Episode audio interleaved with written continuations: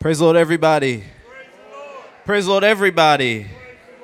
Amen. Amen. I just have to acknowledge the fact that y'all sounded like my old Pentecostal church earlier. I got really excited for a little bit, so I'm super, super honored to be with you all this morning. Usually, you guys see me up on the stage where I get the, the privilege of being one of your worship leaders, but this morning I've been given such a great opportunity to deliver today's message. Is that cool with you guys this morning?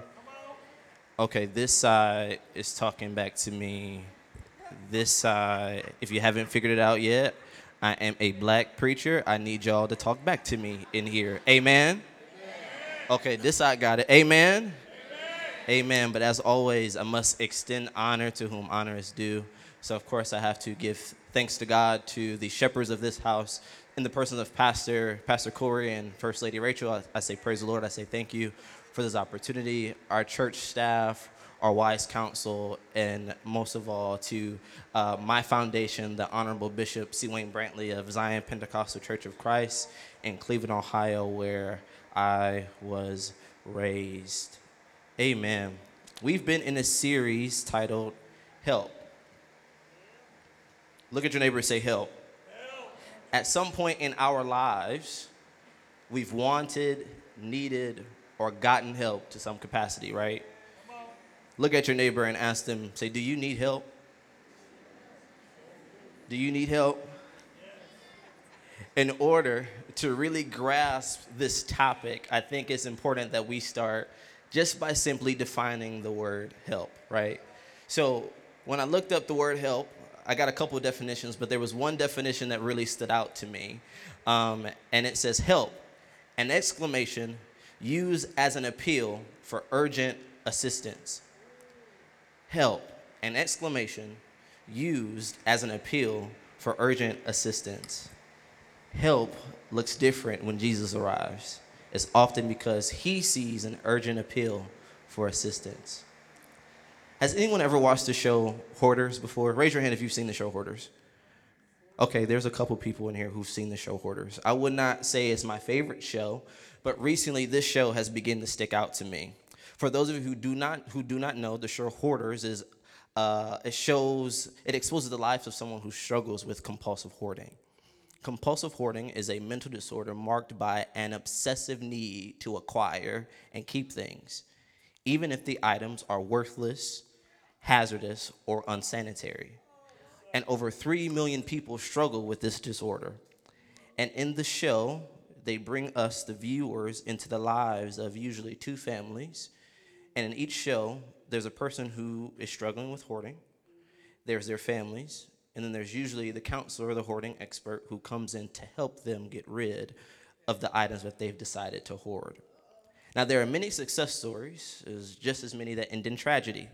There was an episode of a mother who lost her children to their own mental health battles, who she could not get rid of the, their clothing items in her home years after they had passed. Or a wife, a woman and her husband, rather, who were set on saving the cats in their neighborhood, their home filled with animal feces and, and pet dander and trash. Um, their house held over 60 cats, some alive, some dead. Or many other episodes of people who just had too much of a good thing or what they thought was good. Usually, all, not often, but usually these individuals can identify they, they have some sort of issue. Now, someone comes to help them, but because they've held so tightly to the items that they've been hoarding, we see many of these tragedies end because they refuse to take the help sent to them. This morning, if I were to give the sermon its own subtext, I would give it God, you can have all of my possessions. This morning, we're going to be looking at a pretty familiar passage of scripture found in Mark 10, starting with verses 17 and going through, I would say, about verses 25. If you have your phones, your tablets, your Bibles, let's turn there. And let's keep with tradition from, from my home church. Let's stand to honor the reading of God's word. And when you have it, if you're scrolling, say amen. And if you don't, it is on the screens and it reads As Jesus was starting on his way to Jerusalem, a man came running up to him, knelt down, and asked, Good teacher, what must I do to inherit eternal life? Why do you call me good? Jesus asked. Only God is truly good. But to answer your question, you know the commandments. You must not murder, you must not commit adultery, you must not steal, you must not testify falsely, you must not cheat anyone, honor your father and your mother. Teacher, the man replied, I've obeyed all these commandments since I was young. Looking at the man, Jesus felt genuine love for him. There was still one thing you haven't done, he told him. Go and sell all your possessions and give the money to the poor, and you will have treasure in heaven. Then come follow me. At this, the man's face fell, and he went away sad, for he had many possessions. Jesus looked around and said to the disciples, How hard is it for the rich to enter into the kingdom of God? This amazed them. But Jesus said again, dear, true, dear children, it is very hard to enter the kingdom of God. In fact, it is easier for a camel to go through the eye of a needle than for a person to enter into the kingdom of God. Excuse me. Before you have a seat, let's pray. Eternal God, we thank you for this opportunity that you've given us to gather together. Lord, we thank you for your word. Lord, we thank you for keeping us and loving us with an everlasting love. Lord, we pray that you would have your way today, that the word would, would root on good ground and that we would hear your voice and know that it is you. And God, personally, I pray that you would hide me behind your cross, God, that you would in fact make me invisible, that the people will only see, hear, and know you. It's in Jesus' name we pray. Amen. You guys can be seated. So before we get into the, the meat of the word today, I want to give us a little context if that's cool with you. See, here we find Jesus in a position that he is often found in, being questioned by the Pharisees. They've asked him about divorce, and then Jesus enlightens them about God's plan for marriage. A bunch of kids run up to Jesus. The disciples rebuke the kids. Jesus rebukes the disciples. Then Jesus blesses the children. And here we see that it says that Jesus is on his way, leaving off to Jerusalem when this man comes running up to him. And he says, Good teacher now, Jesus responds like, I don't think you really know what you're saying when you call me good. But the man follows this introduction with a very striking question What must I do to inherit eternal life? His focus was centered on his deeds and not his relationship. Jesus, though, knew this and as always uses this opportunity to teach not just the man standing in front of him, but those around. So he says, All right, we'll follow the commandments. And he begins to list them. Now, being a Jew, this man knew the commandments. And he responds with, Okay, well, I've been keeping those since I was a child. Now, culturally, believe it or not, that was not impossible for this man to keep those commandments, but not necessarily in the way that Jesus was intending. And we see uh, on the Sermon on the Mount where Jesus really exposes the law and the truth, and we see that this guy was really missing it. But in an act of love and compassion, Jesus tries to help this man out instead of truly exposing him. He tells him, Well, you're missing just one piece. Give up everything and follow me. Disappointed, though, the man turns away, away from Jesus, and leaves sad, for he had many possessions. Now, many often look at this scripture and talk about the concept of giving away his possessions or giving his things to the poor and how that can be hard and uh, money and things of that nature. But this morning, I want us to truly look at the scripture from a different perspective. While I was studying, I began to ask myself and I began to ask God and I began to ask the text itself, uh, I wonder what he had. I wonder how much work he put in to get it. I wonder the experiences that he shared to achieve all that he achieved. I wonder what was he giving up? What pained him so much to get rid of it that he left Jesus because Jesus told him to let it go? This man was dependent upon what he was capable of doing. So, why did he want eternal life and not the one who could give it? Why was he so preoccupied with what he had that he could not see that Jesus was inviting him into a narrative that would expand farther than his little riches could ever take him? And the disciples who gave up their livelihoods and their careers and left their families, who know what it's like to follow Jesus, did not even give him any indication on what he could have experienced by letting go of those things. So I'm reading the text and I'm like, no one's going to tell this guy about what it's like to follow Jesus, what he can experience if he just gives up his riches and give up his things to follow Jesus. All he had to do was give up his stuff. I'm sure he had stuff he wasn't using though, right? Stuff he bought because it looked nice, tried it because it felt good, took it because someone told him he should. Stuff culturally that he thought would be worth some money, but in actuality, it wasn't really doing him any good. But he held on to it because it somehow worked its way into his identity. So essentially, Jesus was asking him to give up who he was in order to follow him. Y'all missed y'all chance to shout. How many of us have stuff? Stuff that has worked its way into our identity stuff that pain us when people tell us it's time to move on and time for us to let it go. Now, I hate to break it to you, but as one of your worship leaders, I can feel and I see that Sunday after Sunday, y'all coming here with y'all possessions, y'all stuff, stuff you've been holding on to for years, stuff that sh- sat on the shelf. In fact, stuff that's probably worthless, hazardous, or unsanitary. And I'm certain some of those things you've been holding on to probably keep you up at night and have caused animosity towards others, towards the church, towards yourself. Things that have, things you've experienced, things you've seen, things you've thought, things that are not good for your well being. See, I just noticed that some of y'all even tensed up. See, that thing that you're thinking about, the situation that on your mind, that object that's exalted itself before God, those are your possessions. The things you're hoarding the things that serve us absolutely no good. Now, people who struggle with compulsive hoarding are oftentimes stuck in the situations they're in because they cannot accept their reality. So, hoarding becomes a way to protect themselves. If I hold on to that item, I don't truly have to accept that they're gone. If I keep feeding these cats that come into my home, I don't have to accept the reality that my children have moved on and out of my house. Can I make it more plain? If I focus on my appearance, I don't have to accept the reality that I struggle with low self esteem if I jump from relationship to relationship, job to job, and friend group to friend group, I don't have to accept the reality that I've been rejected and I, I'm afraid it's gonna happen again. If if I continue to hold on to my church hurt, then I don't have to accept the reality that God is actually calling me forward to lead. If I continue to hold on to the fear of being alone, I don't have to accept the reality that the people I'm running with are no good for me. If I give up my control, then what will I be able to rely on? If I don't trust anyone else, what who else can accomplish that which I'm trying to accomplish? What if that plan does not work out? I could go on listing and go on and listing these natural and emotional and spiritual possessions that keep and hold us captive. So, again, Third Street, I ask the question what are you holding on to? What are your possessions? What are you hoarding? Think about that. Let that marinate for a second. I know there's a, there are things that are popping up in your mind. There's there's things that the spirit is nudging in your in your spirit. That that's that's what it is.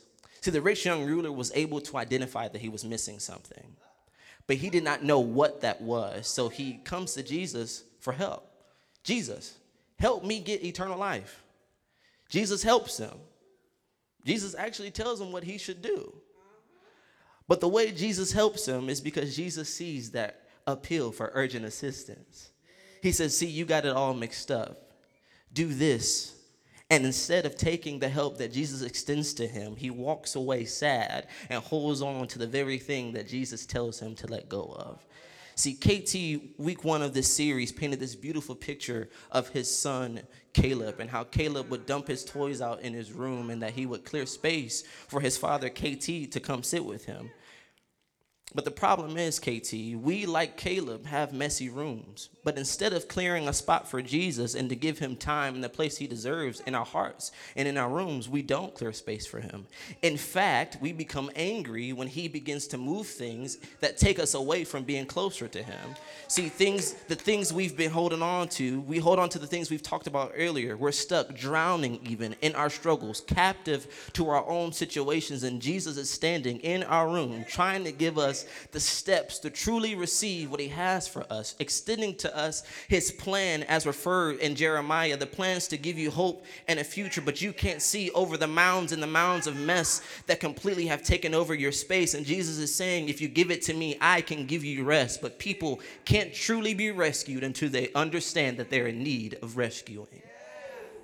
See, accepting help, though, comes from a place of humility, openness, and trust. See, there is no way we can actively participate in God's plan for redemption if we continue to come to Jesus with a closed posture. See, in order to receive help, you must trust the helper. See, this is the posture, though, that we take when Jesus comes into the room of our hearts. He who created us, he who formed us in his own heart, extends to us his will, his own heart, and his own plan. But we often hold ourselves closed, holding on to our own plans and our own agendas, holding on to hurt and anger and heartache and broken broken trust.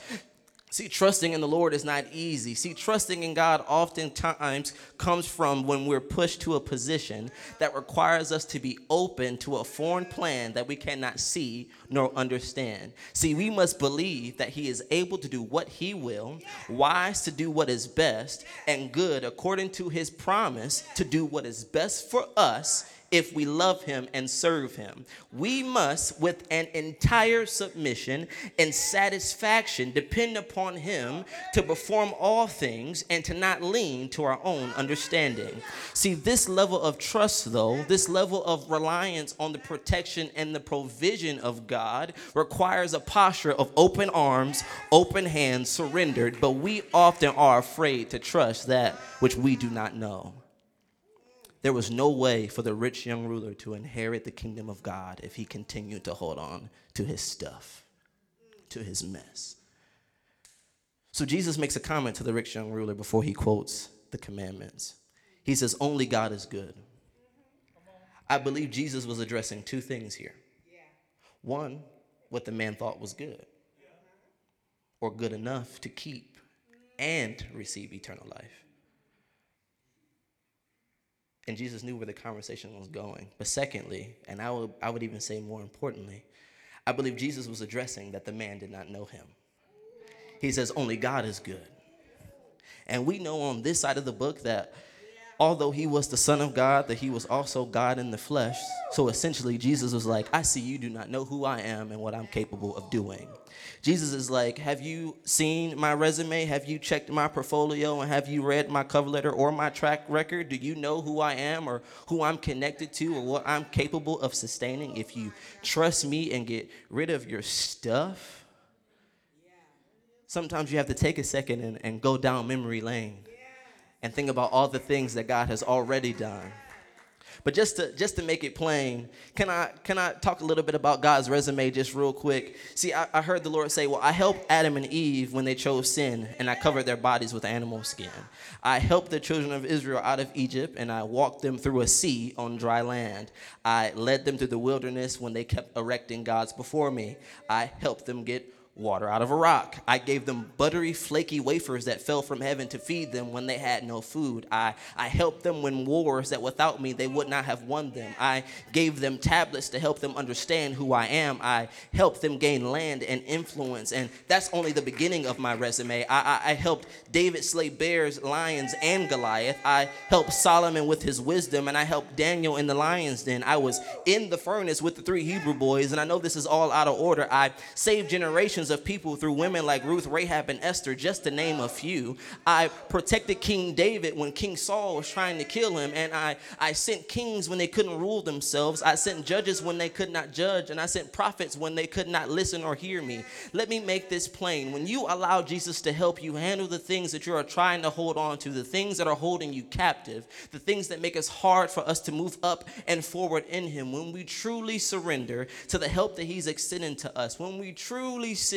at the feet of Jesus and give him that which pains us to hold on to, when we let Jesus help us, we can see that he's standing in the furnace. When I'm standing in the furnace, the fire can't even burn me. That when I'm in the middle of the Red Sea, God will part it, and that which was supposed to make me drown, I'll walk through it on dry land. Or if I'm like Peter, that which was supposed to make me drown will become solid and I can walk on it. That when I let Jesus be my helper, even the wilderness can't kill me. That I can slay giants, I can slay lions, tigers, and I can slay slay bears. That even if I'm not supposed to slay the lion, that which was sent to devour me, God will let it be my pillow and I can rest on him. As he mentions in Matthew 11, mixed with a reference to Daniel. If I allow him to be my help, if I just wait on him and I can see that he'll give me power when I'm weak and exhausted and that he will renew my strength, as referenced in Isaiah 40, when I know that Jesus is my help, I can be bold and look at my situation, look at the things that are holding me captive, and I can tell them boldly, if God before me, who can stand against me? I can quote Psalms 121 I will lift up my eyes unto the hills from which cometh my help. My help comes from the Lord, the Lord who made heaven and earth. Can I quote that for a little bit? He, he will not let your foot be moved. He who keeps you will not slumber. But Lord, he who keeps Israel does not slumber, neither does he sleep. The Lord is your keeper, and the Lord is your shade on your right hand. Verse 7. The Lord will keep you from all evil. He will keep your life. The Lord will keep your going out and your coming in from this time forth and forevermore. When I know that Jesus is my help, I can sing the song when peace like a river attendeth my way. When sorrows like sea billows roll, whatever my lot thou hast taught me to say, it is well, it is well with my soul. Verse 2 is my favorite one. Though Satan should buffet, though trials come, let this blessed assurance control that Christ has regarded my helpless estate, my helpless estate, and has shed his own blood for my soul. It is well, it is well with my soul. When I know that Jesus is my help, even in the face of adversity, I can sing my favorite song, Tis So Sweet to Trust in Jesus. When I know that Jesus is my help, I can let go of the things that have been causing me to drown. My God the things that make it hard to see Jesus. I can surrender my life and my situation to He who has the entire world in His hands. I could go on and on about God's resume. It's so rich and full of goodness and faithfulness when a messed up people were helped by a loving, compassionate God who saw that we could not do it alone who saw that we needed help, even so much so that he came down himself, rich young ruler, to tell you about how to receive eternal life. Because just in a few short chapters, he would extend to us the greatest help that anyone could give. That he would die a gruesome death on the cross to save our souls from the death that we deserve because we keep hoarding and not choosing him simply so we could see how important it is for us to surrender to Him. Surrender to our possessions, surrender our possessions rather, and our stuff, internal and external, to follow Him to eternal life. So the rich young ruler asked what he must do to receive eternal life. I hate to break it to you, but eternal life is not heaven. Eternal life is relationship to dwell with God for eternity. Jesus says, put that stuff down and truly get to know me. Because what you're hoarding, what you're holding on to, is making it so hard for you to see who I really am. The stuff you're holding on to is making it so hard for you to see who God really is. Come to me, all who are weary and burdened, and I will give you rest. Take my yoke upon you and learn from me, for I am gentle and humble in heart, and you will find rest for your souls, as it says in Matthew 11.